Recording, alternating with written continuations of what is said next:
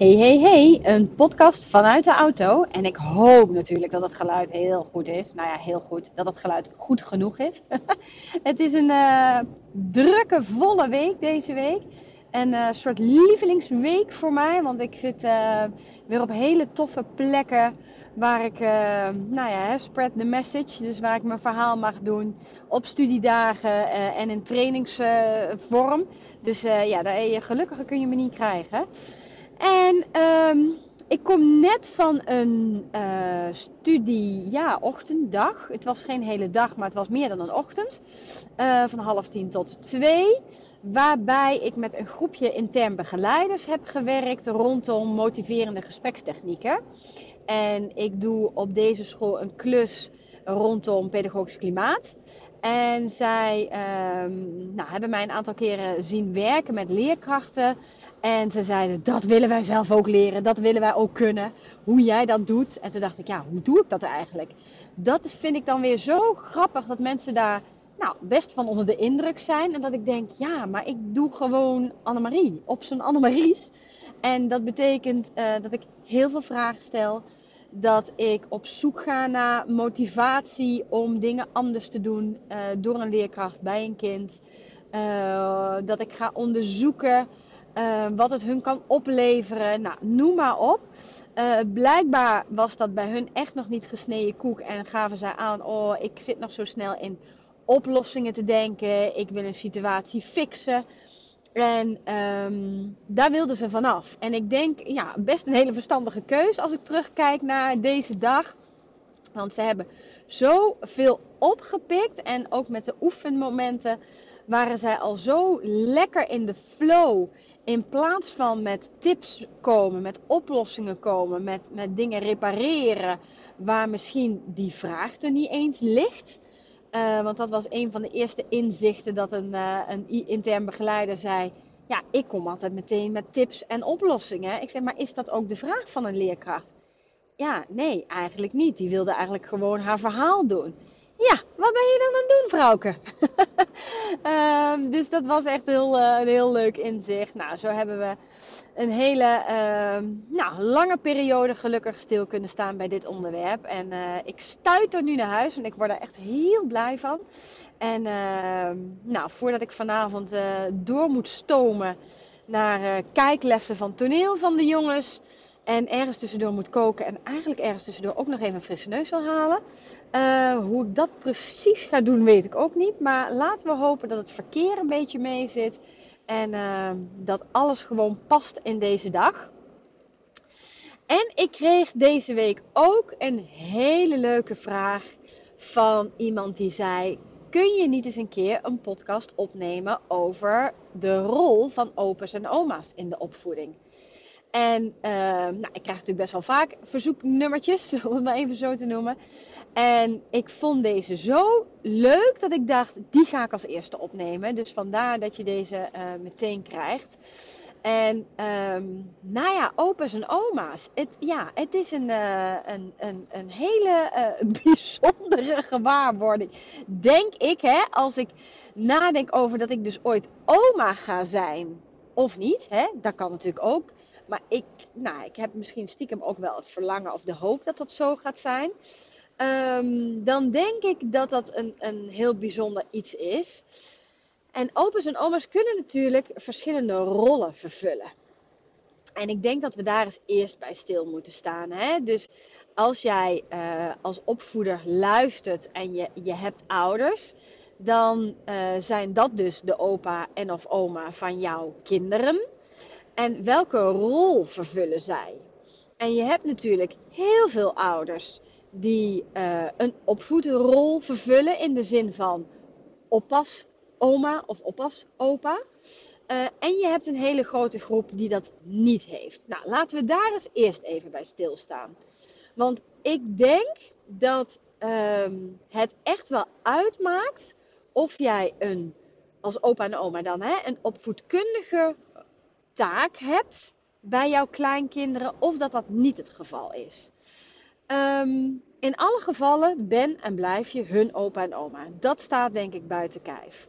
Maar op het moment dat jij één, twee, drie of zelfs vier dagen op de kleinkinderen past, dan heeft dat natuurlijk een effect op hoe jij de rol als opa of oma vormgeeft. Want je bent niet alleen maar de opa en oma die je af en toe ziet en die gezellige dingen met de kleinkinderen kan doen. En die ze op een bepaalde manier enorm kunnen verwennen. Daar gaan we het zo nog even over hebben. Maar je hebt daadwerkelijk een opvoedrol. En dat betekent dat jij dus ook grenzen moet stellen.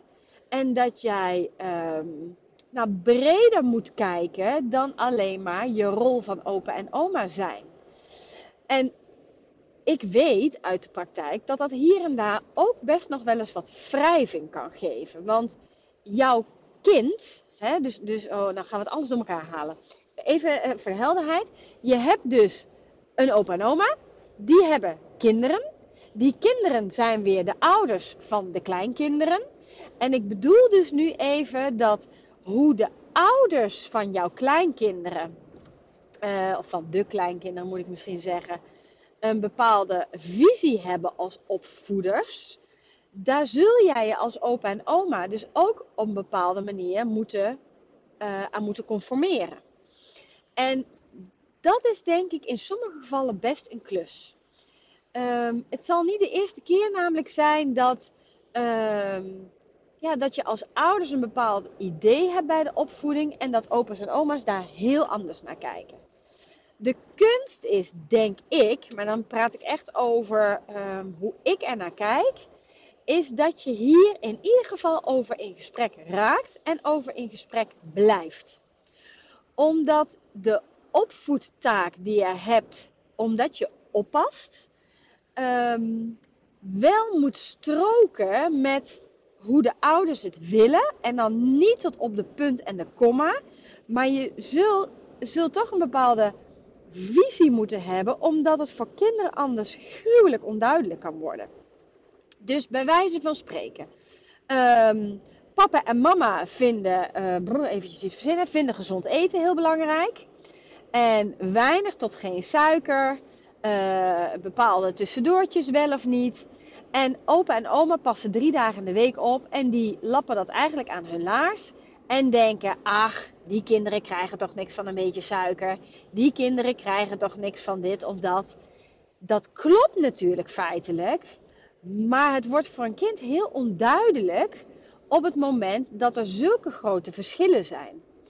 En het is dan ook niet verwonderlijk, denk ik, dat er dus enorme strijd kan ontstaan op het moment dat al die opvoeders om dat kind heen staan en allemaal daar een beetje hun eigen ding in doen. Dus, sorry, even een kribbeltje. Dus ik denk dat het zinvol is om met elkaar, als je dus een oppasrol vervult, om met elkaar te bespreken, hey, wat vinden wij nou belangrijk in de opvoeding?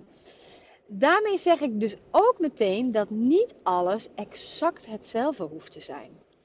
En jij kunt als vader of moeder vinden dat, uh, nou, dat er een half uurtje schermtijd per dag is. Terwijl op de dagen dat opa en oma er zijn, omdat jij bijvoorbeeld wil werken en er of geen oppas, uh, ander oppasadres is, hè, geen B S O of nou, geen kinderopvang, noem maar op. Maar jouw ouders komen oppassen of je schoonouders komen oppassen. Dat het dan een beetje anders is, want die mensen zijn wellicht al wat ouder. En dat er dan ineens een regel is van, nou, je mag een uur Um, iets iPad-erigs doen. Um, daar hoef je natuurlijk het niet, um, ja, wat ik net zeg, hè, tot op de punt en de komma het eens te zijn. Of jawel, ik moet het anders zeggen, je bent het wel eens, maar dat hoeft niet hetzelfde te zijn. Daar mogen uitzonderingen op zijn, hè, daar mag verschil in zitten. Mits je het daar met elkaar over hebt. En daar zie ik het in de praktijk heel vaak fout gaan. Of als ouders vind je van alles wat opa's en oma's met de kinderen doen, wat je eigenlijk niet aanstaat. Maar je zegt niks, maar je ergert je groen en geel. Maar andersom ook. Dus als opa en oma zie je van alles wat jouw kinderen doen met je kleinkinderen. Daar vind je van alles van, maar je doet je mond niet open. En dat is denk ik een hele belangrijke om je, om je dat te realiseren. Zolang je namelijk daar niet open en transparant over communiceert, op een alsjeblieft niet aanvallende manier. En dan hoor ik je al denken, ja, maar mijn moeder vindt alles aanvallend. Ja, maar mijn dochter vindt alles aanvallend. Dat kan, dat kan een gevoeligheid zijn, maar die gevoeligheid is niet voor niks. Dus blijkbaar is die in de loop der tijd terecht of onterecht ontstaan, die gevoeligheid. En ik denk dat het heel goed is om jezelf dan uh, vooral eerst zelf in de spiegel aan te kijken. Om eens te checken, hé, hey, waarom reageer ik hier zo gevoelig op? Of waarom reageert die ander hier zo gevoelig op? En wat heb ik daarin te doen? En wat ik daarin mooie voorbeelden vind, is dat we vinden dat we van alles over de opvoeding mogen zeggen, zonder ook maar één enkele vraag te stellen. En ik denk dat het heel anders gaat zijn als jij bijvoorbeeld je zoon vraagt waarom zij uh, kiezen voor uh, nou, uh, uh, biologisch dynamisch vegan uh, uh, voedsel voor hun kind, dan dat je al in alles laat blijken dat het belachelijk is dat hij geen melk drinkt, dat het belachelijk is dat hij geen uh, uh, stukje vlees mag als hij daarom vraagt. Um, en dat oordeel, dat maakt dat er vaak zo'n spanning op die relatie staat. En dat vind ik zo eeuwig zonde. Dus als jij een oppasrol vervult, dan is het denk ik superbelangrijk dat je als opa en oma in gesprek gaat met je kinderen over hoe zij het graag zouden willen. Maar dat je daarin ook heel trouw blijft aan jezelf bij wat jij denkt dat goed is voor een kind. En dat je daar dus over in gesprek raakt en blijft en niet elkaar op gaat veroordelen. Dan heb je natuurlijk ook een hele grote groep uh, opa's en oma's die uh, alleen, laat ik even zeggen, op zon- en feestdagen hun kleinkinderen zien. En uh, nou, in mijn geval was dat zo. Mijn ouders hebben er nooit voor gekozen om een vaste oppasdag te hebben. Uh, mijn toenmalige schoonouders ook niet. Daar hadden ze ook een hele duidelijke uh, reden voor. Die stonden zelf eigenlijk nog vol in het leven. Hadden nog een baan. Uh, of of hè, in, in het geval van mijn vader een bedrijf. Um, ja, dat paste gewoon niet, een vaste dag. Maar mijn moeder heeft mij altijd laten weten, als er iets is, laat het weten. Daar waar kan, spring ik bij. Dus ik heb echt wel eens in alle vroegte die kinderen naar Limburg gebracht omdat er eentje ziek was.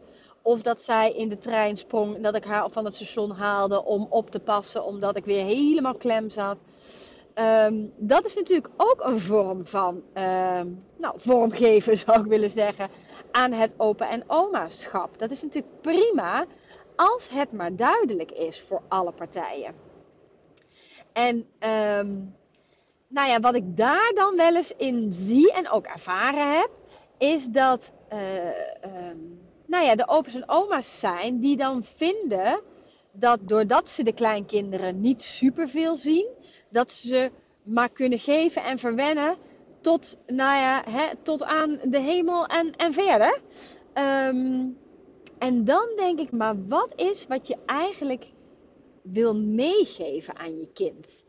En um, nou ja, een mooi voorbeeld is denk ik wel dat um, nou, ik kom uit een zeer Bourgondisch gezin. Uh, waarbij lekker eten, uh, verwennen met eten, uh, uh, snoepen, weliswaar tot een bepaalde hoogte. Maar waar, waarbij dat allemaal heel erg oké is. Ik heb daar zelf eigenlijk nul slechte ervaringen mee, alleen maar positief. Maar um, ik weet dat mijn ex-man toen de tijd, die vond het best lastig dat mijn moeder altijd met zakken snoep aankwam kakken. En altijd met chocolaatjes en, en lekkers. En dat hij zei, ja weet je, dat hoeft niet altijd.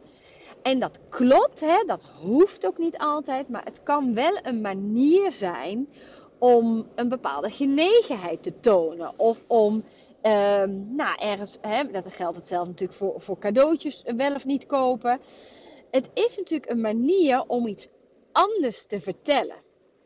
En ik denk dat je als um, kind van je vader of moeder, uh, en dus ook als opa en oma, best eens mag afvragen, um, wat verband wil ik nu eigenlijk met mijn kleinkinderen?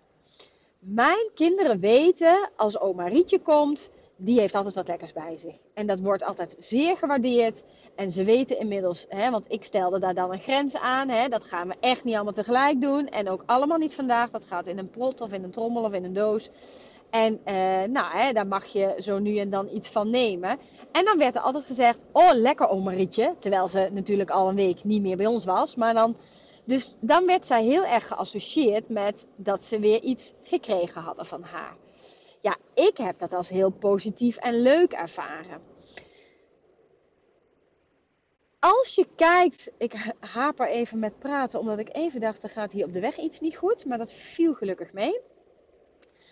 Um, als je kijkt naar wat verband wil ik met mijn kind of met mijn kleinkinderen opbouwen. Uh, of wat verband wil ik dat uh, mijn ouders met mijn kinderen opbouwen. Dan is het mooi om daar gewoon eens even bij stil te staan. En ik denk dat mijn kinderen uh, opa's en oma's hebben. Ze hebben er overigens heel veel natuurlijk. Dat is ook nog zoiets, hè. Als je dus nieuwe, weer nieuwe gescheiden, nieuwe partners, nieuwe ouders, dus nieuwe opa's en oma's, zal ik zo nog iets over zeggen. Um, maar dat je wel daar dus bij stilstaat. En ik denk dat, um, ja, wat ik net zeg, hè, mijn kinderen hebben van alles wat. Die hebben uh, een opa en oma die, die ondernemen heel veel met ze. Hè. Die zijn, toen ze klein waren, die gingen heel veel naar een kinderboerderij. Die gingen naar een museum. Die gingen naar tentoonstellingen met die kinderen. Um, en mijn ouders... Oh, wat nou? Flitsen? Oh ja, flitsen. Oh, ik schrik me helemaal een hoedje. Want iemand gaat strak naast me rijden. En die trapt op de rem. Maar die trapt dus op de rem voor die flitsen. Goed, dit krijg je er allemaal bij in de podcast, hè? Als ik hem onderweg opneem. Goed, terug naar het verhaal. Mijn kinderen hebben dus verschillende opa's en oma's. En um, nou ja, die hebben ook echt een andere rol met hun kleinkinderen. Vervullen een andere rol met hun kleinkinderen. En hebben dus op een bepaalde manier dus ook een andere uh, relatie met die kinderen. En ja, ik denk dat dat prima is. Um, als je kijkt naar bijvoorbeeld de situatie van gescheiden ouders. Nou, hè, ze hebben mijn ouders. Ze hebben de ouders van mijn ex-man. En toen kwamen er ineens twee nieuwe partners die ook weer opa's en, of ook weer ouders hebben. Die dus ook een, nou ja, tussen haakjes opa en oma rol vervulden. Um, en daarin heb ik wel uiteindelijk een keuze gemaakt. Want met de ouders van de nieuwe partner van mijn ex-man, um, die kennen ze ook al wat langer dan uh, de ouders van mijn nieuwe partner. Nieuw is inmiddels niet meer nieuw, hè, maar toenmalige nieuwe partner.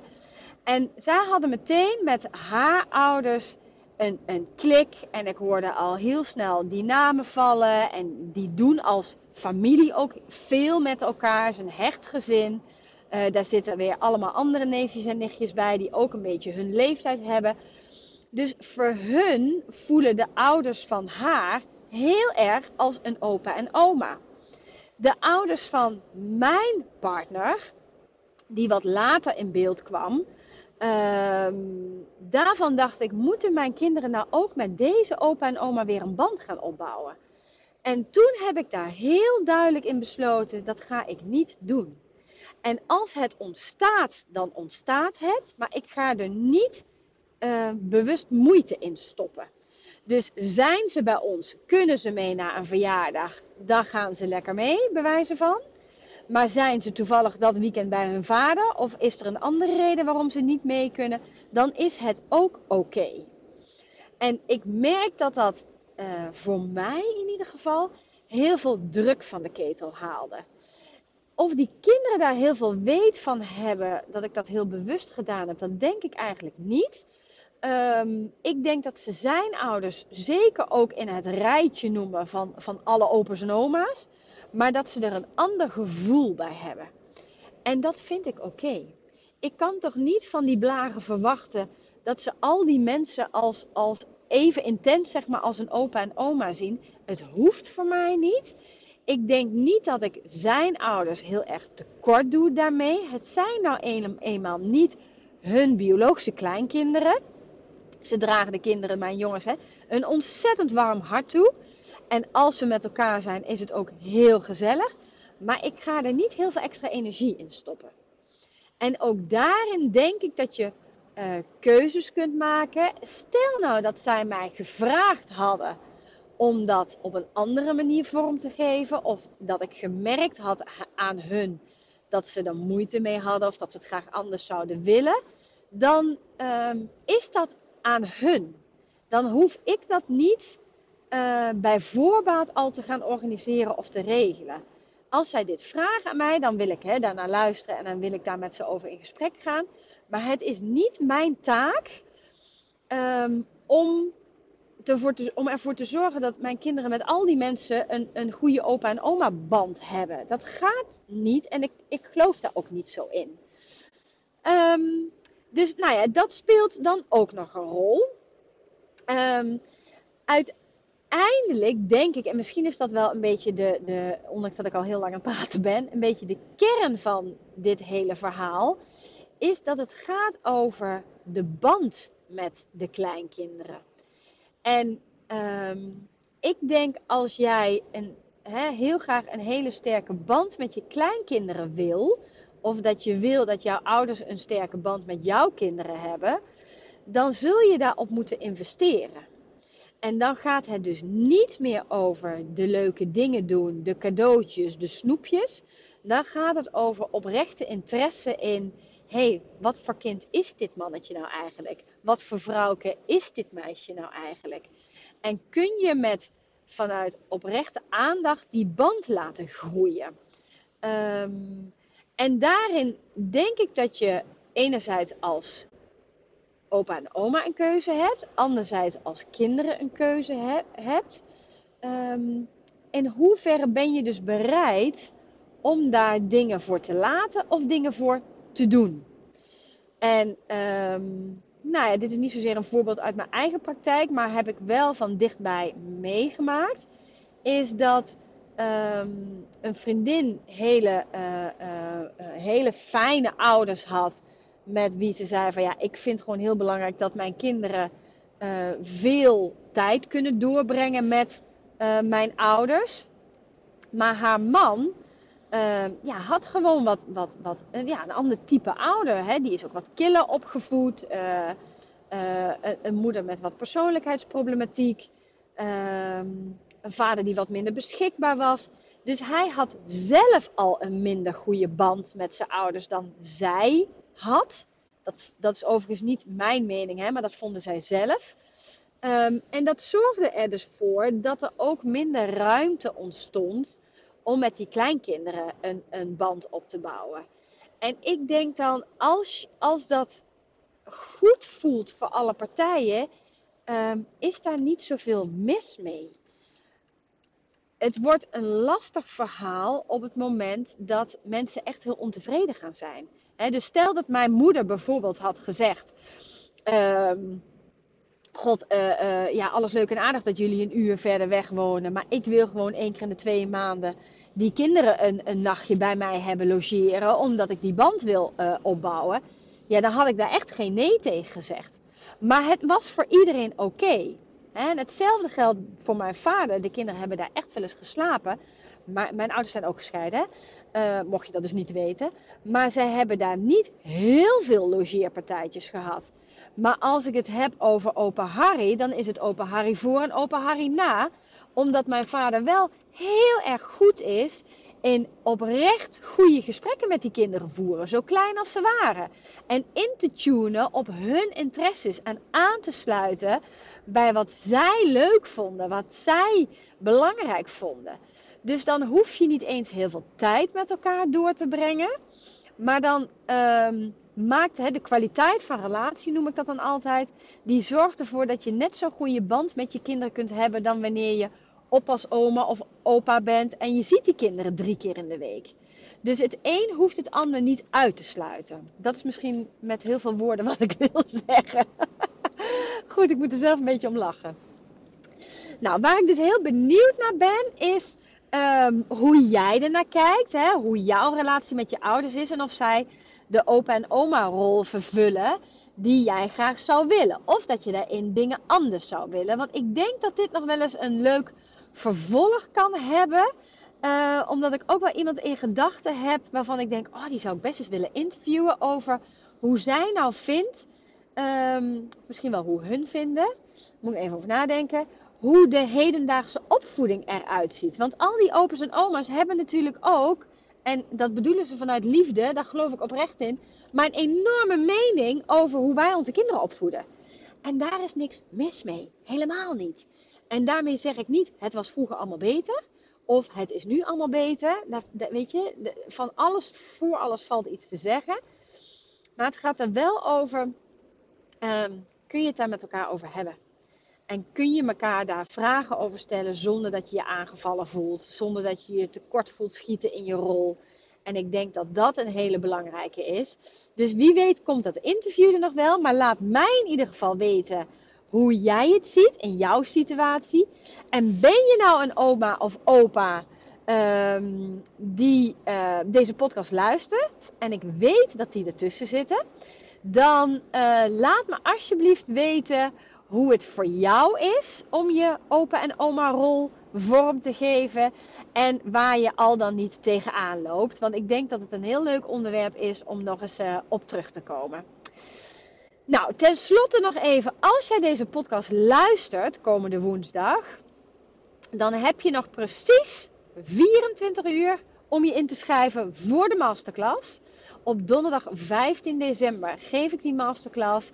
Waarin we uh, nou, alle opvoedtermen eens de revue laten passeren. Waarin ik jou leer hoe je nou weer vanuit ontspanning en met de juiste kennis te gaan opvoeden. Waarin we eens even goed onder de loep gaan nemen. Wat doet er nou echt toe in de opvoeding? En waarin mag je het, het touw misschien een beetje laten vieren. En wat minder streng zijn voor jezelf. Waardoor jij uh, hopelijk heerlijk ontspannen, vol vertrouwen die kerstvakantie ingaat. Want ook dat is natuurlijk echt wel een dingetje in sommige gezinnen. Dan komt er zo'n kerstvakantie aan. Dan gaan die kinderen misschien niet of minder naar school. Nou, überhaupt niet naar school. Maar misschien ook minder naar de opvang. En uh, nou ja, dan is het, uh, weet ik uit ervaring, echt niet overal even gezellig. En waar iedereen dan denkt, oh heerlijk met de kinderen thuis. Zijn er tig gezinnen waarvan uh, de ouders denken, oh ik zal blij zijn als die vakantie voorbij is. En ik gun jou zo ongelooflijk dat je gewoon de juiste dingen gaat doen in de opvoeding. Waardoor het en heel veel leuker wordt. Waardoor er veel meer ontspanning komt. En waarin jouw kinderen beter gaan luisteren. Want uh, ik geloof er absoluut in dat dat mogelijk is. Als je maar de juiste dingen doet. Dus nou, wil je erbij zijn? Geef je nog even op via de site w w w punt annemariestevens punt n l. En dan spreek ik jou heel rap weer. Doei doei!